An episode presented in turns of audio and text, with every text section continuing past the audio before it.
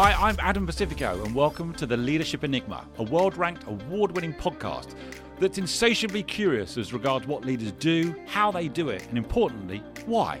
We'll delve into the human doing, but even deeper into the human being and the power of human centered leadership to drive sustainable change. So, whether you're an entrepreneur, business owner, corporate executive, each week we speak to global experts, academics, rising stars, ambitious upstarts, and disruptors as together we will discover that success leaves clues.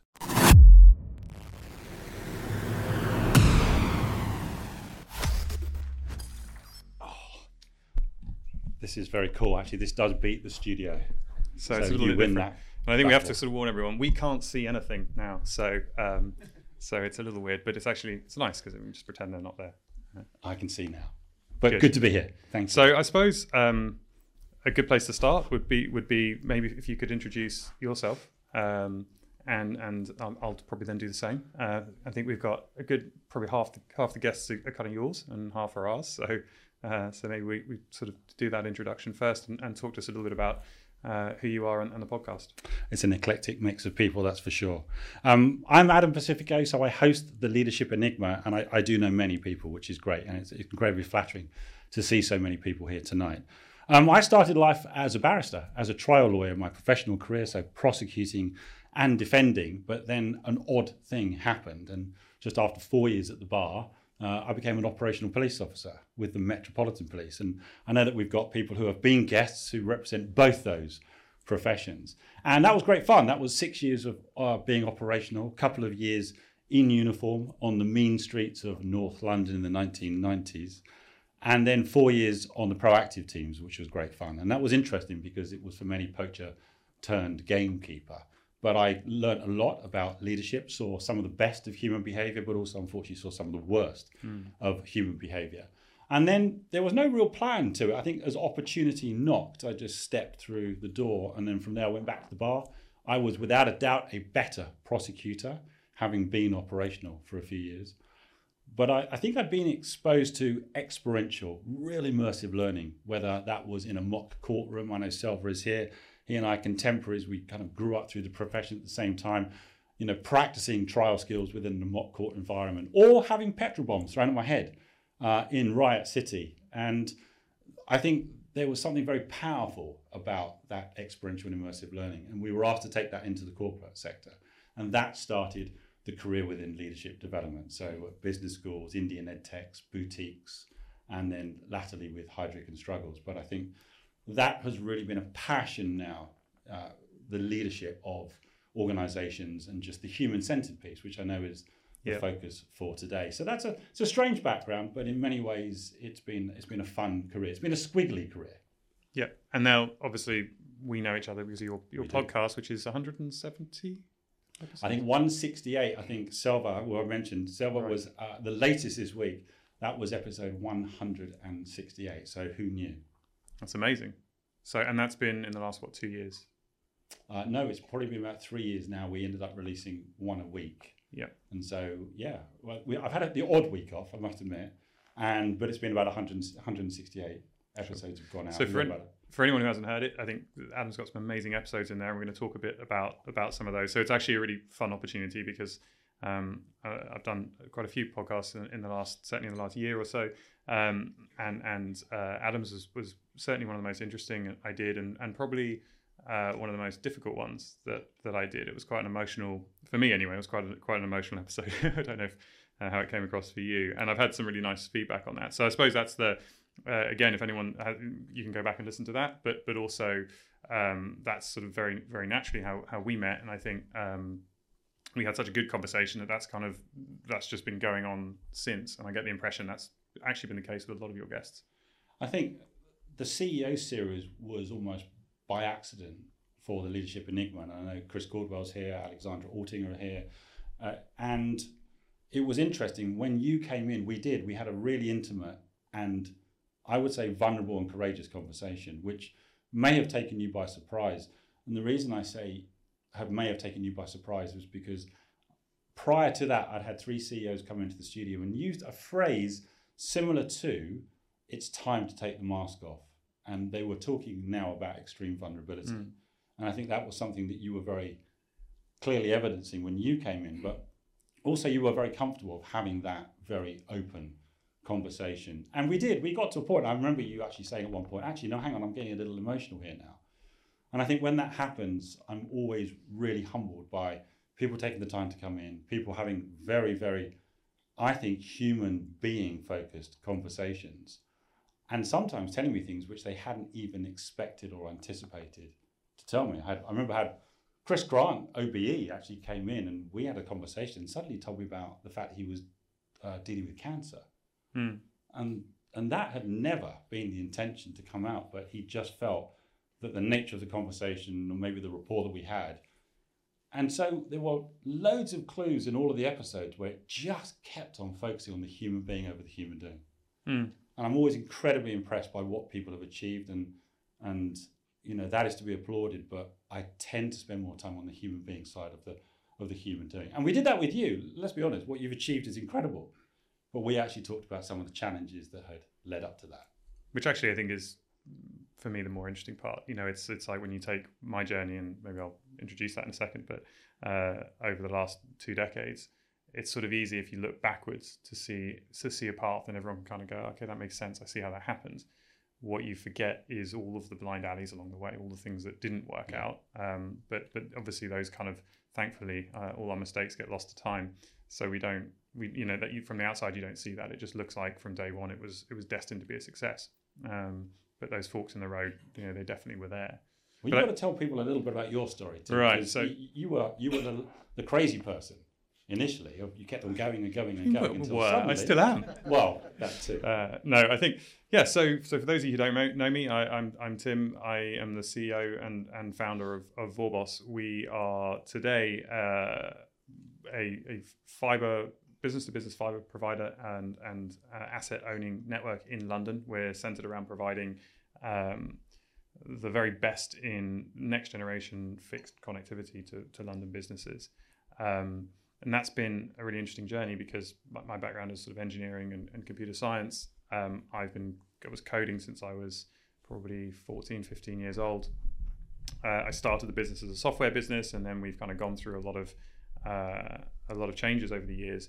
We got into providing connectivity um, in a big way, uh, starting maybe a decade ago, and then um, really it was post 2019 and 2020 when uh, when we then massively scaled business um, and and became an asset owner, and that's been a, a really interesting journey because we we had I think around 25 people in in during the pandemic at the start of the pandemic in 2020. By the end of the pandemic, we were we were over 250 people, and today we're sort of just on just under 400. Um, but it was I think one of the things that enabled us to scale was that we had this uh, amazing foundation of you know 15 years of figuring out how to do things right and once you have that foundation it's then very easy to build a structure on top of it and i think that's a benefit we had that a lot of kind of scale up businesses don't have um, so yeah I, I started the business um, in 2006 still running it. Very very different business today. Um, and it's a really exciting place to be in in the in, in london. We probably have um, uh, you know the incumbent sort of former monopoly of, of BT that, that probably still has something in the order of, of three quarters to 80% market share. Um, and we're probably the only the only player that's really gonna gonna kind of hold their feet to the fire and, and challenge that challenge that um, huge market share. And um, yeah, it's it's been a really exciting journey for me. See, I was interested to talk to you because, oh my God, I'm turning the tables again, aren't I? Because in many ways, you were a disruptor in quite a, a traditional sector.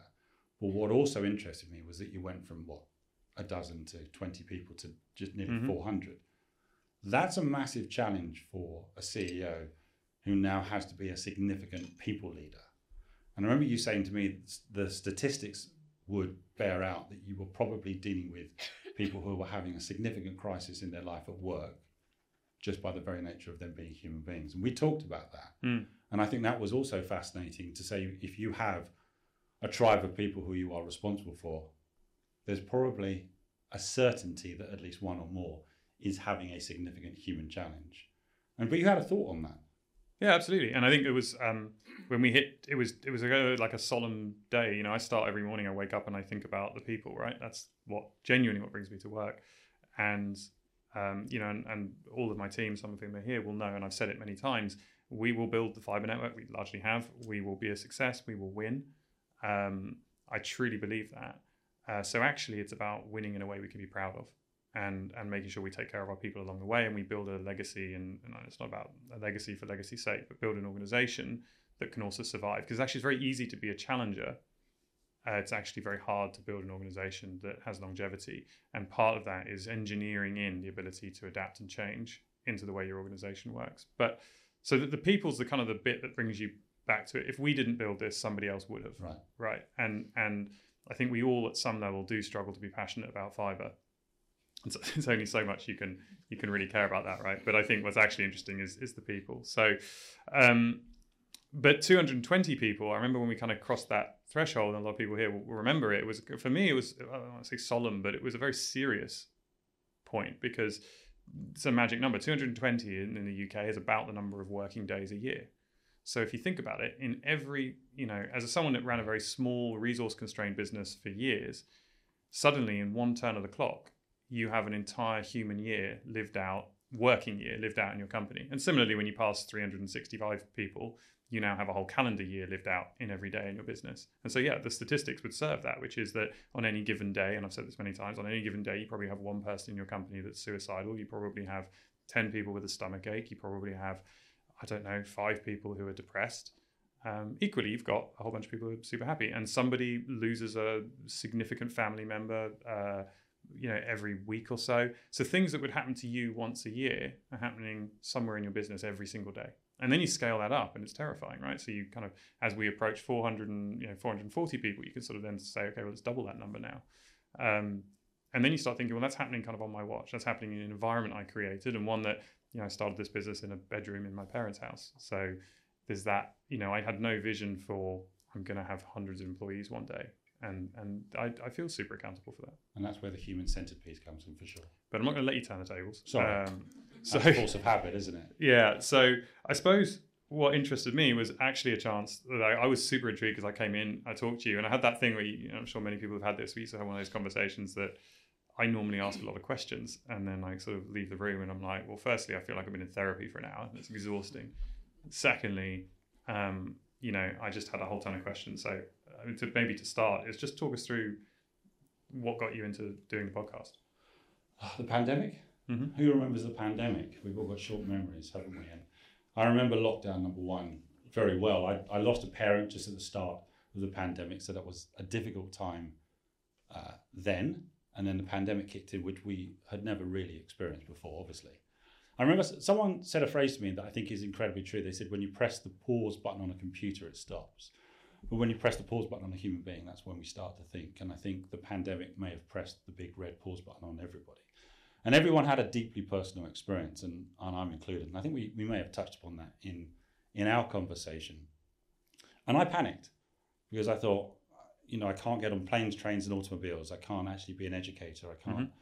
I can't connect with people. I don't know how to learn. I don't know how to stay valuable. I don't know how to continue with a network. And I genuinely panicked. And so I watched way too many YouTube videos at the in the middle of the night, genuinely. And I said to my wife, "I'm going to start a podcast." She said, "What do you know about podcasting?" And I went, "Not a lot." And I just tried to learn and learn and learn. And what I did was I reached out to a lot of people who were also in the pandemic, but mm they were very good friends with the network. And I just said to them, listen, I've just got this idea of a podcast to try and stay connected, learn, just try and create something. In some ways, just try and stop us all getting kind of crazy. And all those people said yes. Before I knew it, I had 16 episodes in the tank. And in fact, Kevin O'Leary is here, who was number one podcast. He's a, he's a dear friend. So I remember ringing up and he just went, yeah, sure, let's do it. And I needed that because I had no idea yep. what I was doing. So I needed people who would trust me and say, let's just have a conversation. We were all stuck at home. And before I knew it, there were 16 episodes. I think I only realized much later, and I've talked about this more and more now, is that I was, I had a teenager who was also struggling significantly with mental health. There's a good news story on that, is that she's now thriving in Thailand. My wife has gone there today actually to see her. But things got pretty dark uh, and pretty bleak. And I think the podcast had become a coping mechanism as well without me realizing it. In some ways, I had used it in order to focus on it, in order to try not to focus on some of the things that we were dealing with as a Do you think it was a distraction, or do you think it was also just maybe that hu- that human connection? I, I think it was at the time not conscious. I think it was a, a, gr- a huge distraction. But also, I think I was looking for something, and without a doubt, now I'm understanding that the podcast is probably one of the biggest teachers for me in relation to who I am, the skill set that I have or don't have, and I'm learning all the time. So I'm genuinely humbled by every single guest that comes in, and I learn something, and I feel that there's a value to each and every conversation. So the so- whole thing was, in some ways, it- by accident. I don't know, but it was it was generated predominantly by the pandemic. So that leads me very nicely, I suppose, because I was going to really the, the big question I wonder is you have this, you know, I've, I've I've managed to listen to quite a few episodes. You're my number one listener now. Yeah, maybe, and um, and it's it's great. Like I'm not a big podcast guy either, so it's actually quite fun to to That's high praise. Then. yeah. I think I think that's like fifty percent of all the podcasts I listened to this year. Um, but uh, you're in the enviable position of having these really interesting conversations with some really really fascinating people, and I think your your your guests are super diverse. So I guess what are the themes you keep coming back to? Because I've seen some patterns, but I'm kind of curious what's going on in your head when you're when you're navigating that because Yeah. you have you know it's a whirlwind right like i came i, I turned up to your studio in north london kind of came in we we had no prep sat down you know which is the, the best way i think we, we sat down we had it's like straight into a pretty deep conversation for just under an hour i think Yeah. and then sort of shook hands and went that was brilliant um and and you know and off i went I And think we even hugged at the end. Actually. yeah yeah uh rare for me Yeah. Sorry, you're not a hugger, but there we. I am. But uh, no it was great it was an awkward hug, maybe. uh I was just like try not to like dampen your sweater at the time. Yeah. Um, no, but so so, and then I sort of go away and I think actually that's amazing because in in that hour there were so many places we could have gone, um, and and I think and I think on balance what what we talked about was was brilliant. And I guess the question is how are you how are you doing that? So how are you what are you finding yourself centering on really quickly? You get in front of somebody really really interesting. You have an hour of their time. Uh, how how's that work? I think I have to probably look back at the training as a trial lawyer and the training as a police officer, which has led to me to being insatiably curious. Hmm. Uh, I am deeply interested by people because I've seen the great and the not so great. And we're all flawed, but we're all wonderful at the same time. And I think that curiosity has just come out. And I say to people, and some people think, I suppose I'm just, maybe I'm not prepping a lot. I just have a very loose structure in my mind. And I just say, just have a conversation, you take the lead, and I'm going to follow. And I would just be curious along the way. And it served me really well for 100, and I think we've got an 175 episodes in the tank and it just seems to work. Hmm. So maybe I found where all that skill set will lend itself. But I'm definitely seeing some things without a shadow of a doubt. And the thing that has come to the surface is that of human centered leadership. So if you said to me, what is the big differentiator? You know, I still get a, a chance to work with large corporations all over the world with Heidrick, which is an incredible pleasure and a privilege.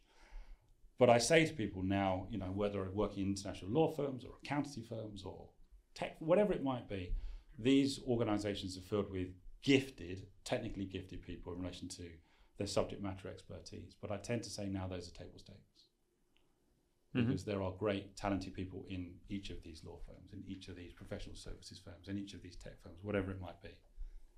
But the differentiator, I think, time and time again, is human centered leadership. That came out when I wrote the book in 2020 Mm-hmm. and I think that's come out in the conversations. And it's that ability to be.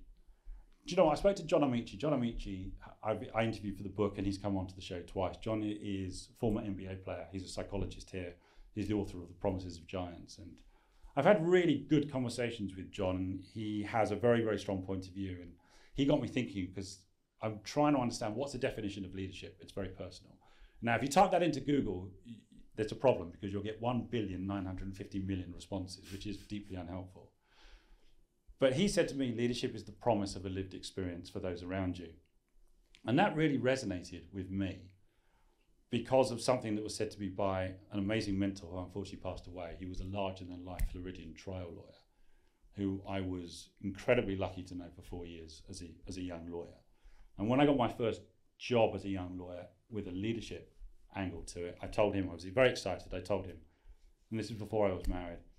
And he said, Congratulations. And I never forget what he said to me. I wrote it in my book and I, I always lead with it. He said, the children of the people you lead will know your name.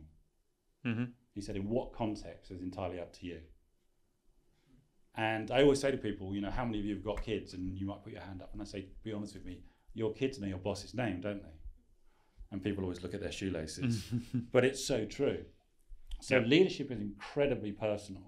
And a lot of the work we do now is helping people understand what does that mean to them as a leader, and then what is that shadow that they cast, that you cast throughout your organization? What is the lived experience that you give people around you? And that's not just in relation to the 400 or so at Vorboss, Tim, it's actually the wider I think perhaps stakeholder perhaps ever as the optimist, I look at that this the same the other way as well, which is you know that's it's a terrifyingly huge opportunity to create massive positive impact, right? Yeah. And I think that's something that we um, so I digress slightly, but we have kind of two main kind of promises, commitments that we make to all of our staff, and the challenge I kind of give all of our leaders, which is uh, to never lose track of the individual.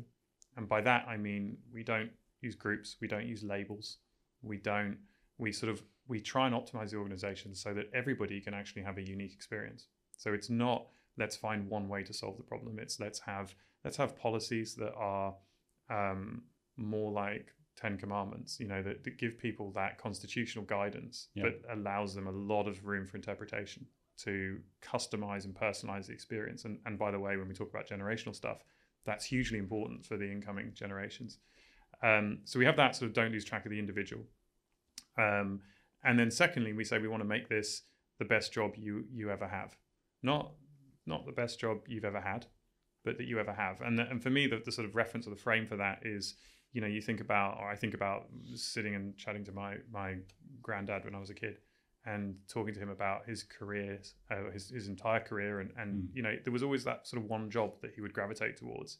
That with the power of hindsight, at you know, 86 years old or whatever, he can say. That was the best thing I did, and I actually went on and did another thirty years after it. But it was that thing that was that shaped me, and and for me that's this terrifying pressure that we have an organization where you know we can create that for potentially a lot of people where they go this was where i learned my trade or this is where i got comfortable Yeah. public speaking or this is where i learned the power of vulnerability or this is where i learned to lead and i look across our business and i think you know we're gonna we're gonna create probably hundreds and thousands of experiences and then there are people who are going to go and open restaurants and become team leaders at massive corporations or they're going to go all sorts of things they're going to go on and do and the way in which they run those teams or the way in which they talk to their children or whatever it might be is going to in some way be informed by us. You know the butterfly effect of that is it's impossible that what we do at work has zero impact right? But but this the amount of impact is kind of up to us. And that, in some ways, reminds me, and, and Raquel Ficardi is, is here as well. And that was one of the most recent episodes when she really is the expert on multi generational Mhm. issues and talked about, about post pandemic purpose is perhaps the glue for all the generations where perhaps it was the divide. And I found that fascinating and, and with the research that she's done. And, and that is something now that, as a CEO or as a leader in any business, purpose is enormous. But that was, and I remember that discussion. That, but that was also around this point that it's it's it's unique in that it was an event that we all shared together, right? So that was the kind of the premise. Is that right? Yeah, and I mean, so many things came out of that, and, and please, people, check that one out because the research is available as well via Kelly. But I think for me, and we had we did some clips we were going to play, but unfortunately we can't play. There's an irony there that we're sat in a cinema, um, but we, we will we will get those clips to you. Um, but one of the interesting things that came out of that conversation was the real need now to be empathetic and step into the shoes of the other generation. Mm-hmm. And I remember, I think I, I used the, the term snowflake, and Raquel quite jumped on me very quickly and Can't said, say "No, that." I'll stop you there."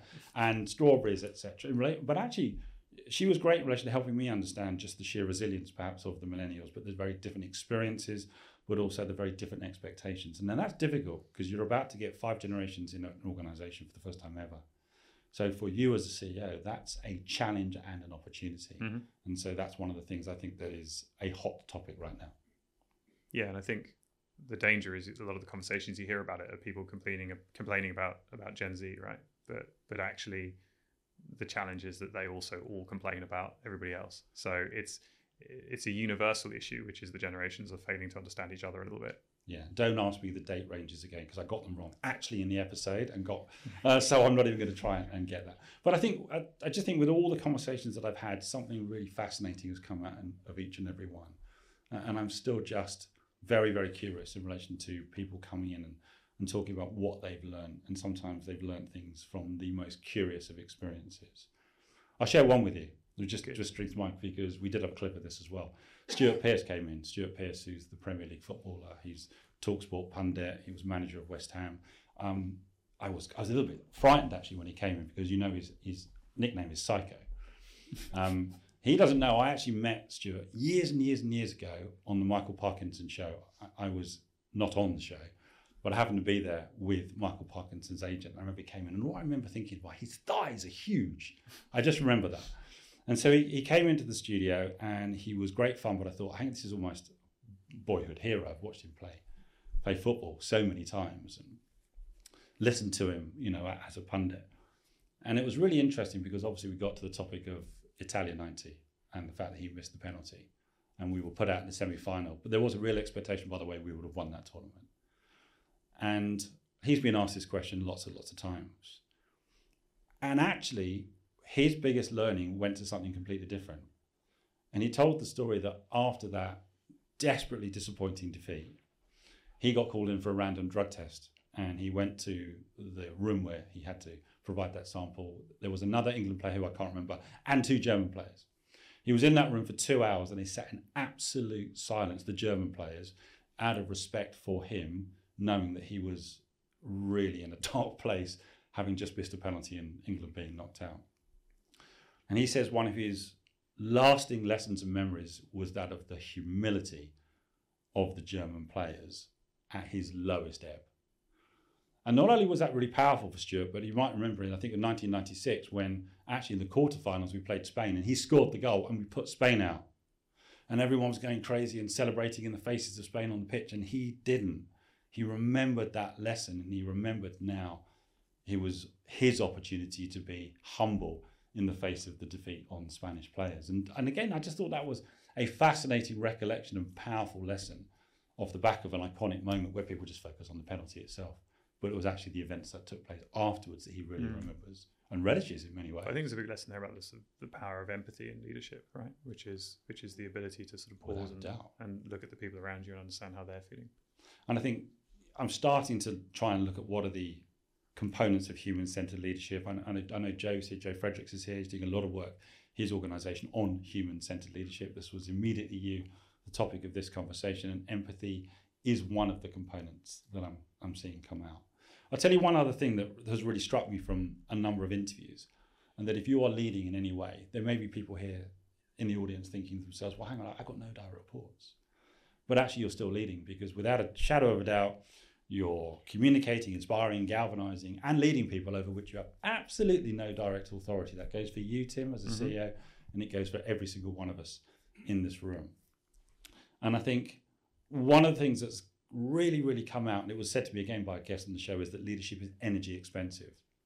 And I said, What do you mean by that? And I think this goes to the heart of this conversation is that it's never been more important now for a leader to connect, reconnect, and stay connected with the people that they lead, perhaps even more so than the pandemic. And I saw amazing examples of that. And I'll, I'll, give you two very quick ones. One of them was an incredible leader I met who was Indian born, Dubai based, and we met in Atlanta. Go figure, right? And we were there with the XCOM team, the board, and about the top 80. And I knew for a fact that he had run the highest performing factory of about 900 people. Mm-hmm and also his employee engagement scores were, were off the roof. And I have, you know, I had the chance to meet him, and it just happens it was lunchtime, and uh, he actually had a packed lunch. He had a packed lunch with him, which was strange. We were in a hotel, and he said, "Oh, it's just like just like back at home." And I said, "What do you mean?" He said, "Well, every single day my wife makes me a packed lunch, but she makes me a packed lunch enough for two. And every day I go onto the shop floor and I try and find someone who I don't know or I haven't connected with recently, and I ask if I can share my packed lunch with them. I'm like, wow." I said, How long have you been doing that for? He said, 15 years. 15 years. That's pretty cool. And that's what I mean by leadership is energy expensive.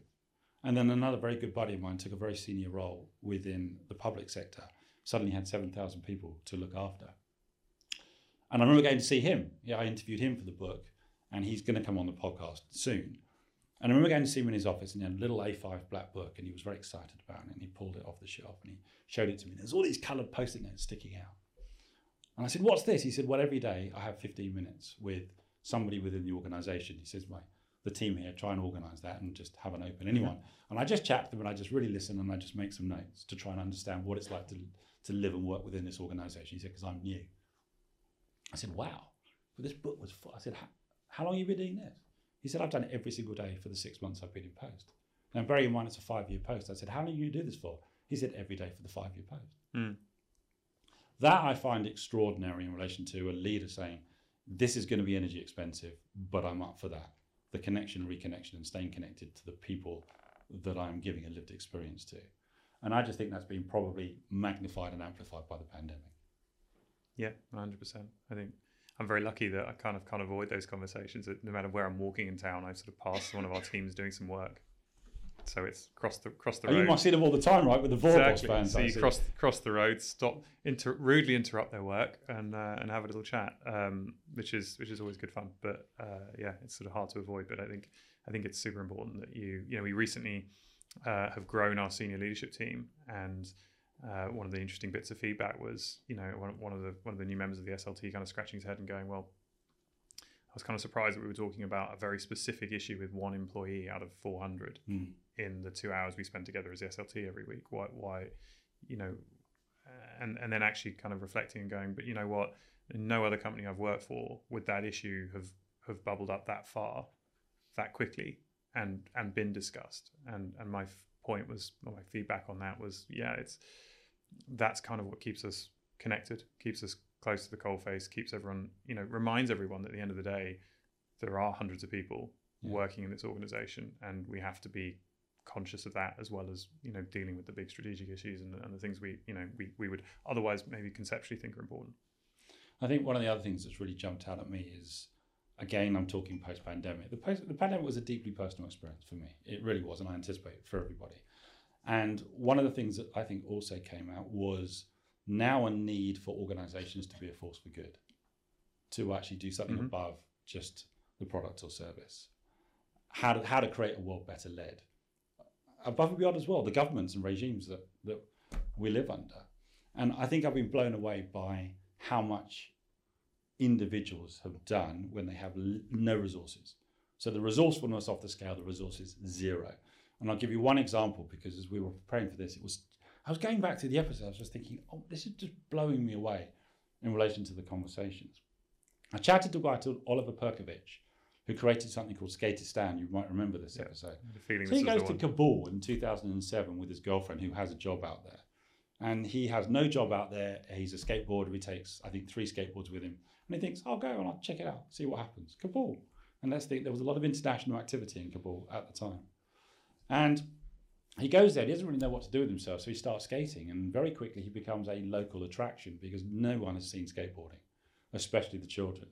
And he's found an empty fountain and he's skateboarding in the fountain. He's becoming a bigger and bigger attraction to the kids. And they start to want to skate and he embraces that. And long story short, um, between 2007 and 2009, he started uh, Skateistan. And he was trying to get the kids to do this, but trying to also convince them to go to school. So he was paying the kids $1 we had no money at the time, literally one dollar to say, can I pay you to help teach other kids, but on the proviso that you also do your schooling as well. Well, long story short, he has a series of bizarre and fortuitous conversations, one with the president of the Olympic Committee, and then with the governments, I think, of Canada, Denmark. So uh, there are others as well, so mm. forgive me for getting that wrong. And he ends up with the largest indoor facility in Afghanistan for skateboarding. Thousands and thousands of kids passing through, 50% which are girls. Because at the and it was 12, indoor, so indoor, that, so the girls could do it, right? So the that girls was, could do it because yeah. you have to separate the boys and the girls after the age yeah. of 12. And it was just cutting through the complete socio-economic divide and religious divide and thousands and thousands of children were coming through Skateistan. He's now working on, I think it's something like 850 projects over 100 countries. One bloke with a skateboard. Yeah, it's pretty cool. It was extraordinary in relation to what he was able to achieve, and he had no resources at all, literally nothing. He, he didn't have more than three skateboards. He literally had to beg, borrow, and steal. And in some ways, as he went home and came back, he brought some more skateboards with him. And then he just convinced people of the benefit of skating in order to cut through the divides. And, and now it's a it's a global project. And I talk to people like that, and I'm just blown away about how they're able to do that. That resourcefulness, which is overshadowing the resources, which are zero. It was a great episode that one, and worth well worth listening to because I think it's also the thing I reflected on listening to that episode was he he just talks about it like it was a completely normal thing to do. Yeah, So like it's just- every day, right? Just like now it's a global movement, and he's like, but yeah, it's just, it's just And I love it. He turned up as well, and there's like all these skateboards behind him, so it's like super cool. Um, and that was a strange part because I'm, I'm there are people in this audience who I am meeting, having had them as guests, but that was during the pandemic. Hmm. So Camilla's here as well, and you know we'd never met, and she said we never met. She goes, I thought you were in America, but we took so many things for granted. We just connected with people over the internet, and we had no idea where everyone was. So that was fascinating as well. And even today, a great reminder that was a strange time. mm, It really was. Um, but it- this has been an amazing opportunity to just talk about maybe the rich learning. And, and I hope we'll, we should also mention Gary Ridge. hmm It's one for me, it's one of the standout. that's for me Um, definitely as well. We've got to talk about Gary Ridge was the, for the I think for 26 years was CEO and chairman of WD40. We all know WD40. And I remember chatting to Gary, who is just very very funny, and I said to him, "Oh God, I know WD-40. Where, that's the iconic can. It's uh, it's oil in the can." He said, "I'll stop you there." He said, "It's not just oil in the can." He said, "We make memories. It just happens to be oil in the can." And when he said that, I just froze, and I thought, "Oh my God, that's so right." Yeah. Because my one of my earliest memories is me crashing my bike, screwing up the chain, and my dad fixing it, and using WD-40. I thought, "You're right. It's about It's memories." a little red lid. oil in a can. Yeah. And he has a maniacal focus on culture. So he takes that very, very seriously to the extent, and again, we'll send you the clip. He has something called the Maniac Pledge, uh, where everybody who comes into WD 40 signs the Maniac Pledge because he has a maniacal focus on culture. Well, if you see the statistics, the employee engagement, they're, they're through the roof. And there's a very specific question they ask people, you know, do you love working at WD-40? And it's something like 98% of people love working for the organization. No one is called a manager, everyone is called a coach.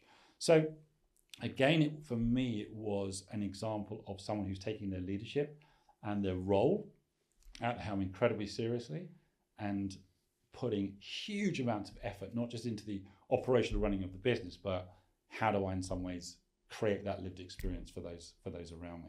And now he's stepped down and he's he's doing all kinds of And I think there's other. there's hope things. for us yet because I, I feel like the lesson from that is the more boring the product, the more you have to focus on the culture, right? So Oil in the can, We're going to be fine.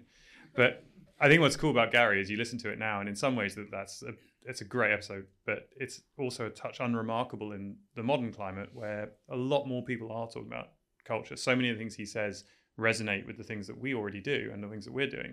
But you have to remember he was doing it way before everybody else. Yeah. And I think when you if you do go and listen to that episode, and I really recommend it, just bear in mind that he was doing this what 25 years before people were talking about it Yeah. and he was massively ahead of the curve on that and i think and i think when you when you put it in that context it's super cool because it's because it was just just the difficulty of defending that to a board or defending that to your investors at a time when people were really not thinking about the importance of culture. Check it out because he'll also introduce you to Al, the soul sucking CEO, yeah which great. is uh, his nemesis in some ways, but he's passionate about about positive cultures. all right. Well i think we could keep talking for hours but um thank you so much adam. I think this has it's been brilliant. It's been fun to to kind of literally put the spotlight on you for a little bit. Thank you, I appreciate it. It's like a stroll down memory lane, so much appreciated. Thank you Thanks very much, everybody.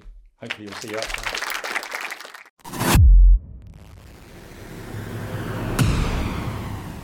Join us again next week for more curiosity and insight with the Leadership Enigma. We'd love to hear your comments on today's show as well as suggestions for future topics and guests. Get in touch with me on LinkedIn or visit us at www.leadersenigma.com. Don't forget to rate, review, and subscribe on all your major podcast platforms and on our dedicated YouTube channel. Thanks again for joining the community.